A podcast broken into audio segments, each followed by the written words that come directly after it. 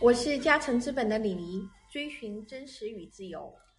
我是愉悦资本李潇，追寻真实与自由。我是源码资本的黄云刚，追寻真实与自由。追寻真实与自由，我们是 T 三。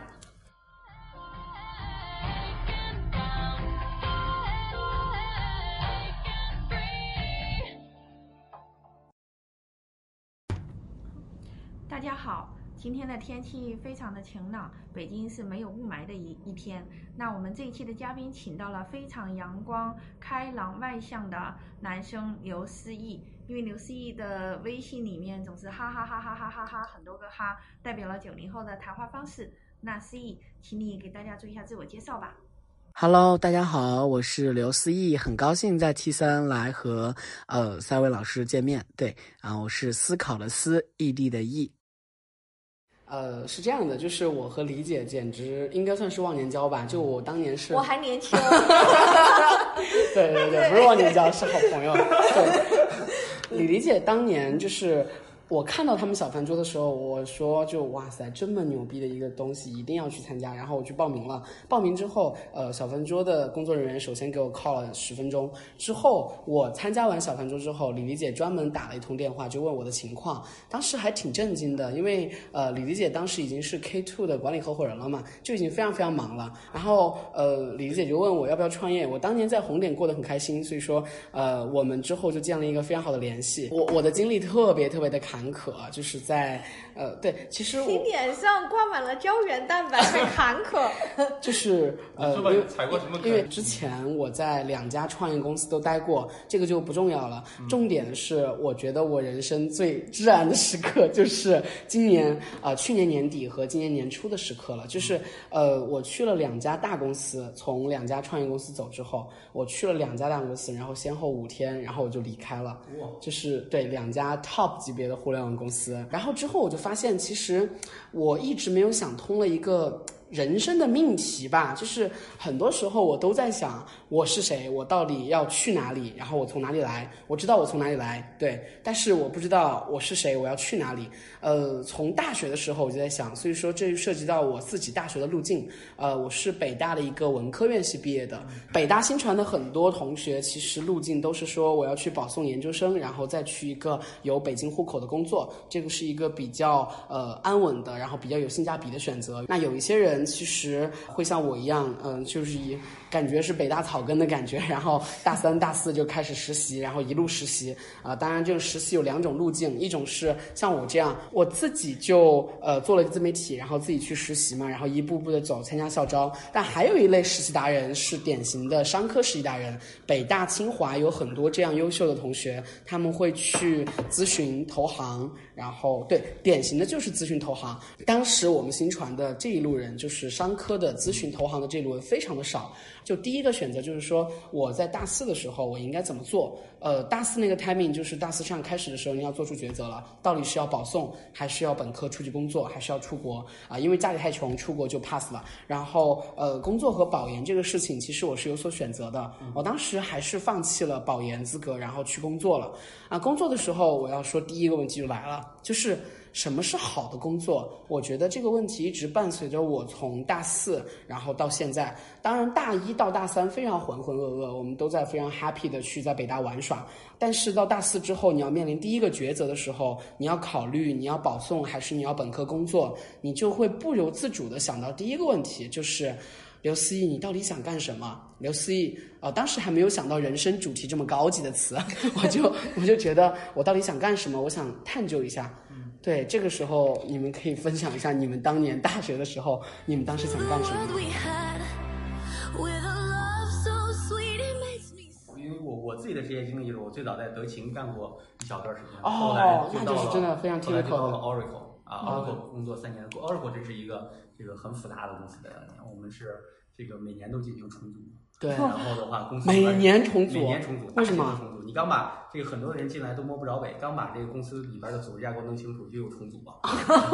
我最近一个一个很强的感受啊，这个今天的主题是二十五岁的烦恼。对，呃，我觉得呃，虽然我我不承认是一代人一代人，是吧？隔了几代人，我们只能说我们心理年龄是二十五岁，但实际上发生了很大的变化。发生了很大的变化。我觉得社会在不断的进步，嗯然后你的信息量变得大了很多，你的视野也大了很多。刚才还说到，就是大学毕业就有创业的机会，总是有不可能 VC 对吧？现在的孩子们就是大学刚毕业，就是有很优秀的，就 VC 直接投钱，就是对，支持创业那那个时候根本就没有，呃那个时候的烦恼跟现在烦恼完全不一样。嗯，我觉得那时候不会想那么多的事儿，那个时候很很，大家的路线似乎都很一样。今天其实就是大家有啊更多的想法和呃，无论是自我的认知和自我的选择。那个时候，我认为大部分人都想的说是我如何通过上个大学改变命运，然后找个好份工工作能留在北京，然后的话什么时候能买套房子。对吧？就走一条很正常路线。那时候选择，大家毫无例外。我记得当时的选择，选择太重要了。嗯啊，在当时我们那个年代，像我走的都是常规的那个路程啊，嗯这个哎，反正就是高富帅的路不是，就是对外企什么这种的话，其实这个问题非常经典，我觉得缠绕了名校学子几十年吧，不为过的。就是，呃，到底你要选择一个比较 stable、downside 比较高的一个路径，还是说去选择其他的？然后李潇老师刚刚说的，可能当时已经没得选了，你就最好的选择当然是 stable 且 downside 非常非常的高的这些 offer。但是现在来说，比如说清北的学生，我们继续回到这个主题上来选择的话，那当时你可以保送，保送是最 stable 的，且它最可以让你舒适的再在学校 delay 三年的。北大清华其实对这个也涉及到教育公平的问题啊，就是北大清华的保研率是非常高的，基本上一个学院极端优秀的人会出国，所以说它基本上保研的 quota 是足够的，cover 你自己你想保研就啊可以保的这样一个级别的。所以说你这个保研是一个诱惑和毒药的感觉，在我理解保研的吗？我是 他是浙大的，啊，浙大也是一样啊清。北复交就没有上浙大，你好的，清北复交浙，清北复交浙，浙大应该比复旦和交大都要好。好，对，云刚老师在。然后对，其实第一个是保研就不说了，然后第二个本科工作，如果说你本科工作的话，其实你面临选择就是你去商科的吗？商科就是典型的这样一个和当年的外企、当年的四大一样，所谓现在的商科，那北大、清华、复旦、交大、人大、浙大之类的，他们都会选择去 top 级别的券商、中金。Top 级别的外资行，当然外资 BB 行其实已经非常难进了，现在更难进，Morgan Stanley 之类的，然后还有一些是 top 级别的 MBB 之类的，这三类都是大家想渴求的。我现在其实说实话。我扪心自问一下，如果说我在大一的时候就已经被展示了我那个大三的师兄，他从大一开始就一路打拼去实习，然后在大三的时候拿到 McKinsey 的 return offer，然后我再来问我自己，我到底要不要选择互联网的路径呢？我答案肯定是否定的，我肯定会选择 McKinsey 的路径。我我觉得我觉得确实是，其实对其实环境很重要，是，环境很重要，你所在的圈子和你所在的环境，很多时候会对你产生巨大的，你可能意识不到的这样的一些影响。嗯这样的一些影响。其实可能在，我觉得在国内的这些大学里边呢，感受没那么深刻。如果你看，因为美国的大学特别的多，啊，你会发现说，你去西海岸的学校和去中部或东部的学校差距会非常大。嗯你举例，你去斯坦福，嗯，对斯坦福而言的话，我认为那里边人不会感兴趣去麦肯锡或这些。他们就要创业，他们就是要创业，去科技公司，去 Google、Facebook 等等这些公司。但是如果你去这个 Harvard 或其他这些地方，那大家的这个选择就是去投行，投行，嗯然后去咨询公司对等等的，就是你周边的这个环境嗯非常非常重要。所以说，如果我觉得有一点建议对呃年轻人而言的话，我觉得一定要打开那扇门，多去看，嗯多去看，多去看看。其实，因为你的环境，你你身边的小环境你是没有办法改变的。嗯，但是你是否应该是走出去去看看外边的世界？嗯你可能才真的了解更多的东西，更多的信息，然后以及能看到自己原来没有看到的，你可能才真正发现自己应该是一个什么样的人，应该去干什么样的工作。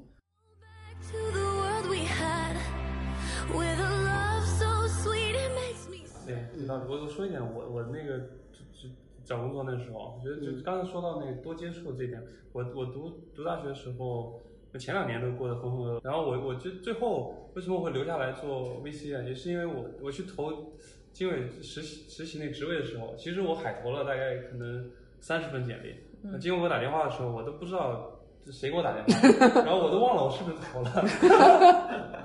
然后去去了之后，反正就就就就面试呗，面试结果就通过了，然后通过就继续实习，实习的时候就，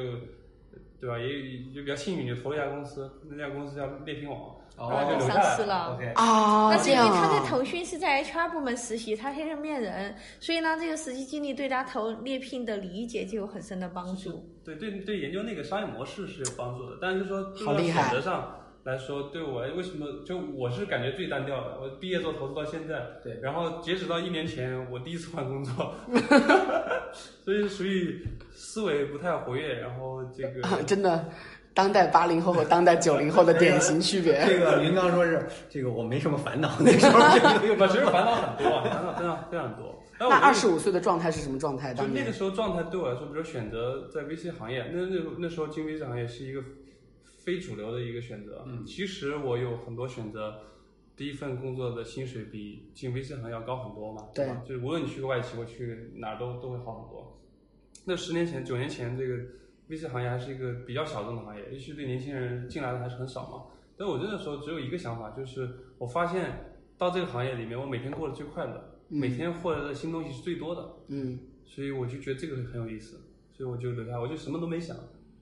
拿到 full time 的 offer，然后签完之后，然后开始做，然后一阵空虚，对了，那时候就很 开始碰到什么？就碰到焦虑嘛，因为啊你虽然觉得每天接触很多新新鲜的东西，对，每天这个这个开会，各种项目各种东西来了，就觉得很很很新鲜，很兴奋，很开心，每天就每天都觉得打了鸡血，那状态是很好。但过了一年两年，就就开始焦虑了，就不知道自己能在里面创造什么价值，嗯，对吧？我既不是互联网行业这个产品出身，也没有这个互联网人脉，也不懂投资，对吧？就是我也那你前两年在干嘛呀？就就很很焦虑啊，那天天就想说每，天主要焦虑。当然就就每天的工作内容焦虑。对，因为很焦虑，所以我也不是对这焦虑的状态是什么呢？其实总体上还是很开心的，但是内心里面还是焦虑。焦虑，我就基本上每天也不是每天了，就是大部分时间十一二点不回家的晚上，就哪怕没有开会，我就坐在电脑前，打开打开网页，不停的叫什么往上冲啊，往上冲浪，好古典的词，太古典的词了。往上冲就浪，看各种信息啊，就各种信息，看各种呃研究报告也好。哎，这真的“网上冲浪”这个词谁发明的？太形象了，真的太形象了，太能 pick 出这样一个画面了，真的。是感觉很，就每天就看那些东西，就就很焦虑啊，就不知道这个后来你怎么缓解焦虑的？后来其实也没缓解，现在还是每天晚上冲浪，现在是手机上面手机上网上冲浪，就是天生就是操心的命是吧？就是很很比较操心。我现在感觉每天跟那个时候的状态还挺像的，而且每每一年每半年都还有很大的变化，而且不光是对这个社会的认知、经济秩序的认知、对投资的认知，还是对甚至对某一个商业模式思考，我觉得每半年我现在都有很大的变化。嗯，对，您刚刚说的关键词就是说是这个烦恼不可怕，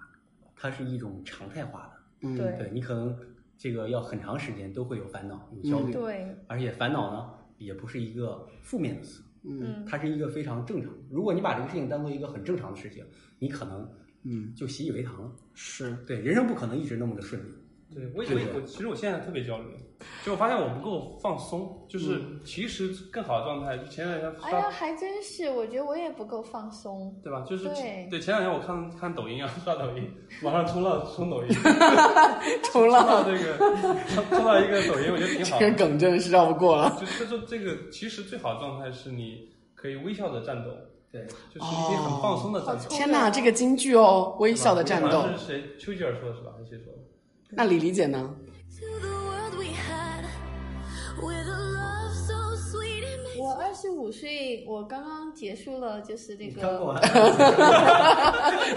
我刚刚结束，当年大学毕业恋爱长跑。哦，不是，就是二十五岁是从国有机关辞职出来，要做这个决定还挺难的，因为当时我们那个年代，呃，就是如果毕业能够去一个国有机关，基本上是个铁饭碗、金饭碗，而且我当时还。嗯被分了房，然后对，也是就是也是工作还可以了，但是感觉就是好像一眼就望到退休，而且在成都那个地方。后来我想要不就嗯出来看一看，但是想那个考托福或者考研到北京，所以二十五岁是先辞职，然后再来到北京。就来北漂。然后呢，后来各种原因没有出国哈，然后呢，但是就开始在北京决定留下来，呃，找工作。其实是遇到了遇到我先生啊，所以就决定留在了北京。对，不过比较幸运的是没有住过地下室，就是在 我以为你要说 你在公关公司当写稿小妹儿的时候就住地下室。对，没有，就是没有住过地下室。然后呢，第一份工作就是在一个公关公司，就是写稿嘛，就给人写稿。那会儿就是公关公司里面其实有客户经理啊，还有就是媒介经理，都是很光鲜的职业。就写稿就是底层的工人，真的 就是底层的工人，就是各种稿要写。所以，但是那个时候呢，我觉得就是还是蛮好的，就是锻炼了我写作的基本功。所以就是各种形式的稿件我都能写，而且能快速的产出。所以当时写了一年多，每天是很高强度，工资也很低，大概两三千块钱，当时的就是这样子。但我干得很开心，就是因为我觉得学了很多东西，每天都很充实。呃，第二年就去了媒体了。就开始去媒体了，然后大概两两千年来的北京嘛，两千零一年就去媒体了，然后在媒体就工作了十年，直到二零一一年来做投资嘛。所以那在媒体呢，基本上也很焦虑，就是觉得呃自己也是个外行，然后呢不知道怎么才能做得更好。但是所幸的是前面两份的工作都是外刊中文版，就是国外媒体的中文版，所以其实教会我两个东西，一个东西就是呃新闻价值观，就很好的新闻价。价值观就是，嗯，广告跟那个文章是必须要分开的啊。包括就是当年其实在一个评测类的杂志嘛，能看到德国人的严谨，所以后来再后来就是，嗯，二零零七年就去了那个 IT 经理世界，在那里呢，其实就是学会了说那是个中中文刊，但是也有外资成 IDG 投资了，对。但是呢，我觉得在那里学会了就是如何去做一个商业调查记者。就是如何从独立思考、独立的去追寻一个新闻的线索，包括为了就是创始人跟我说他的公司怎么怎么样，会去看很多的数据，嗯，就是会有批判的精神，对，然后另外就是如何去。扒货车就是去，比比如说就是各种去找新闻线索，比如说扒过货车呢，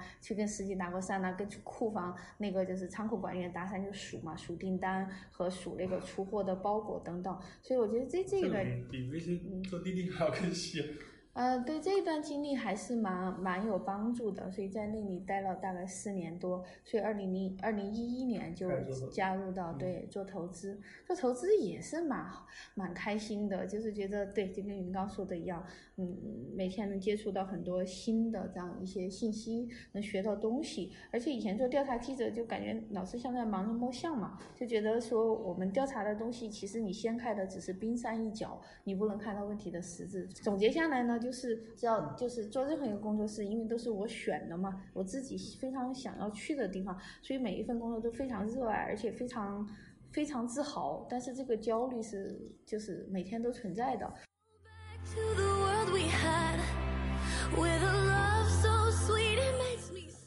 今天主题二十五岁的烦恼，对，我们都说的挺多的。你就说刚才其实大家都是回顾了一下过去在那个年龄段当时的情景，就是从你的角度，你觉得？烦恼主要是大家的工作，其实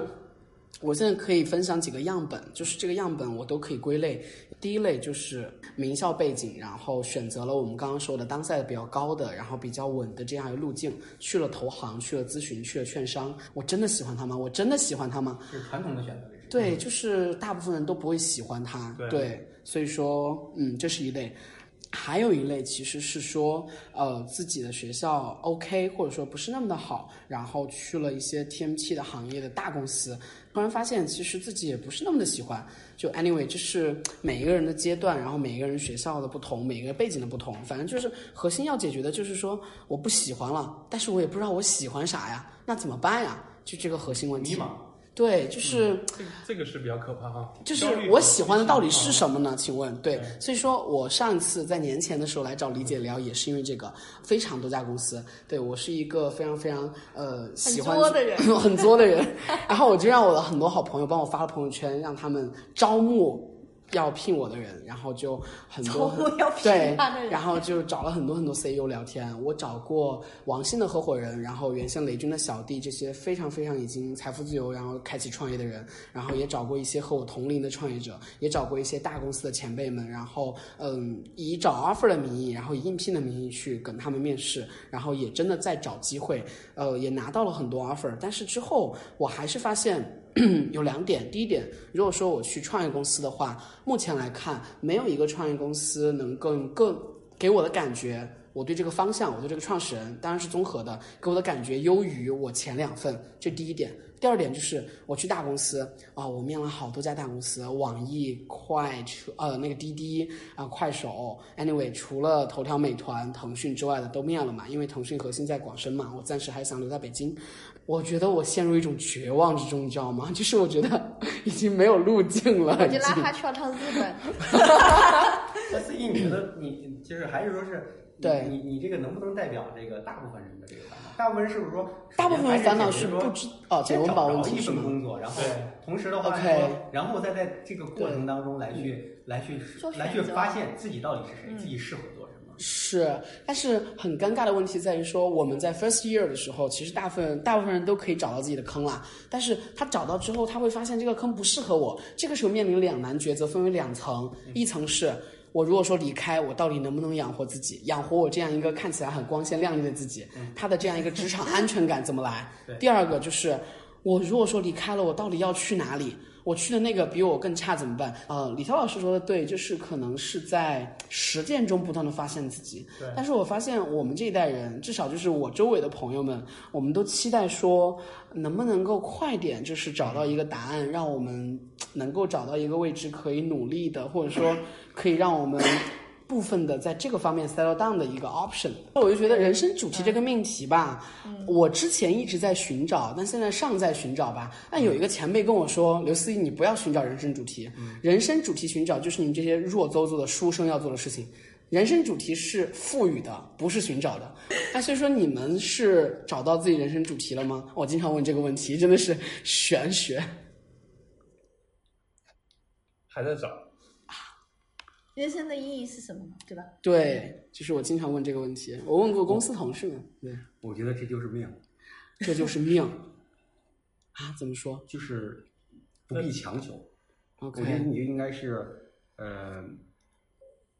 ，follow 你自己的兴趣爱好啊、然后更多的活在自己的世界里，就当你会活得会轻松，因为今天的这个世界变化太快了，对，不确定性太大了。是就是说，呃，如果你是非常刻意的希望自己朝着某一条方向走，如果你非常严格的要求自己要做的每一个决策都是极其之完美和正确的，嗯，这是不可能的事情。同意。这个咱们这个主题挺有意思，是微笑着去干的。嗯人生是很短暂的，其实就是活在自己的世界里边，就是干自己喜欢干的事情。其实我们都比较幸运，就是啊、呃我们其实做的事情都是呃特别有意思的事情。嗯但是呢，也有可能说是我们这个行业是充满着焦虑的行业，因为你每天嗯要吸收大量的信息量、大量的变化的东西，让你短期做决策，嗯这可能导致了这个我们的焦虑感、我们的烦恼也会更多。但是每个人都有烦恼，就像你刚才说，二十五岁，如果说我们今天二十五岁的烦恼，每个人我就说烦恼他会一直有的。没有人可以快快乐乐、高高兴兴的，然后过一辈子，这个不现实。如果你一直追求这个，那你当然会烦恼；如果你不追求这个，你不就不烦恼？烦恼和不和和开心，也只都只是一种存在。对啊，我后来发现，就是嗯，每一段人生经历其实都会对你的未来产生巨大的价值或者是影响和收获吧。嗯我觉得就是最最具代表性的是有一个电影叫《贫民窟的百万富翁》，哦就是因为那电影很有意思，后来我把嗯书又反复看了几遍，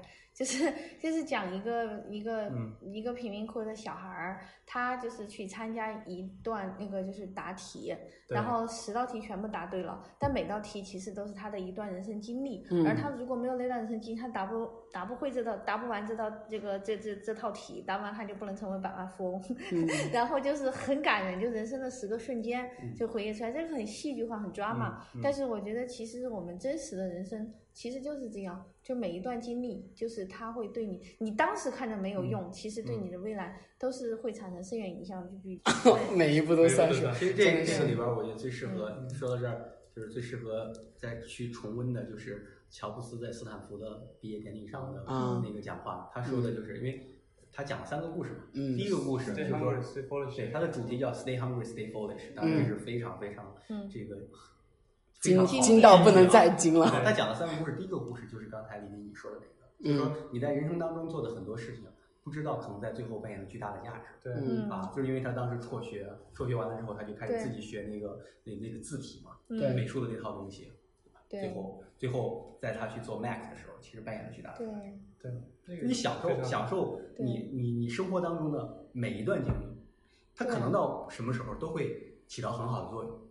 对，虽然有的时间你会觉得它是个烦恼，但是有可能到最后，它反而是能让你成功的一个很重要的一段历程。对，或许更多就是那个，比如说讲佛嘛，佛就是说就是就是快乐跟烦恼、跟欲望跟这些东西，这都通通都是一种存在，就是你自己去怎么去调节你自己的内心，那个比较重要。就那个调节好了，就什么什么都什么都不存在。嗯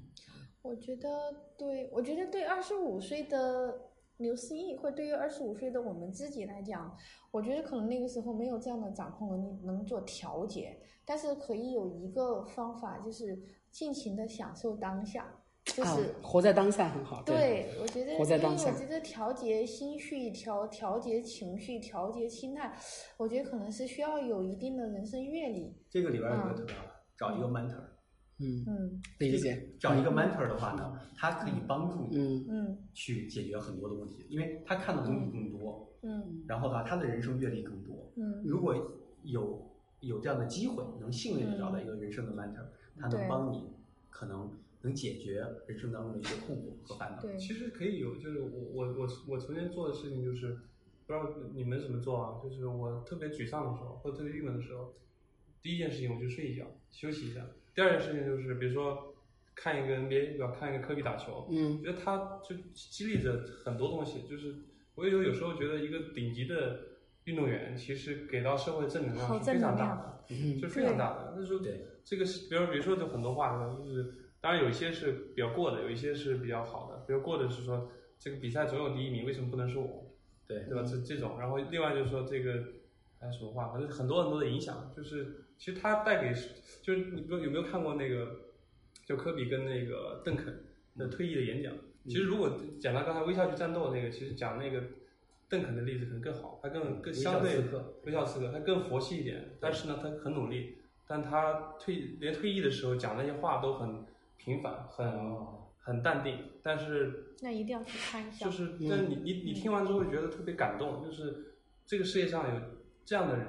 为了他自己的目标，二十年如一日的再去努力，而且过程当中非常享受。他不会因为说丢了一个总冠军，觉得垂头顿足，第二年重新再来继续拿一个总冠军。就是那马刺拿冠军对吧？就每隔两年拿一个，每隔两年拿一个对，但他还能保持那种竞技状态。二十年的最稳定的球队表现就是马刺了。那对其他的时候球队要么就今今年要拿冠军，明年就要么就更嗨，要么就是说，哎呀算了，反正冠军都拿过了，没有斗志了。但他们不是这样的，他们持之以恒的都是这种状态，就是我们就是打篮球，打篮球就是上场就是努力，我们没有什么说一定要拿冠军，就然后还有就是说你有可能拿了冠军，那其实你今年表现不如去年好，他们会觉得我们要做最好自己。嗯哇，这个好适合我们投资行业。好的好的，本次就这样愉快的结束，让我们微笑的去战斗吧。对，做最好的自己。好正能量，感觉。尽享当下。好的，拜拜，拜拜。好，拜拜，拜拜拜拜下次再见。好。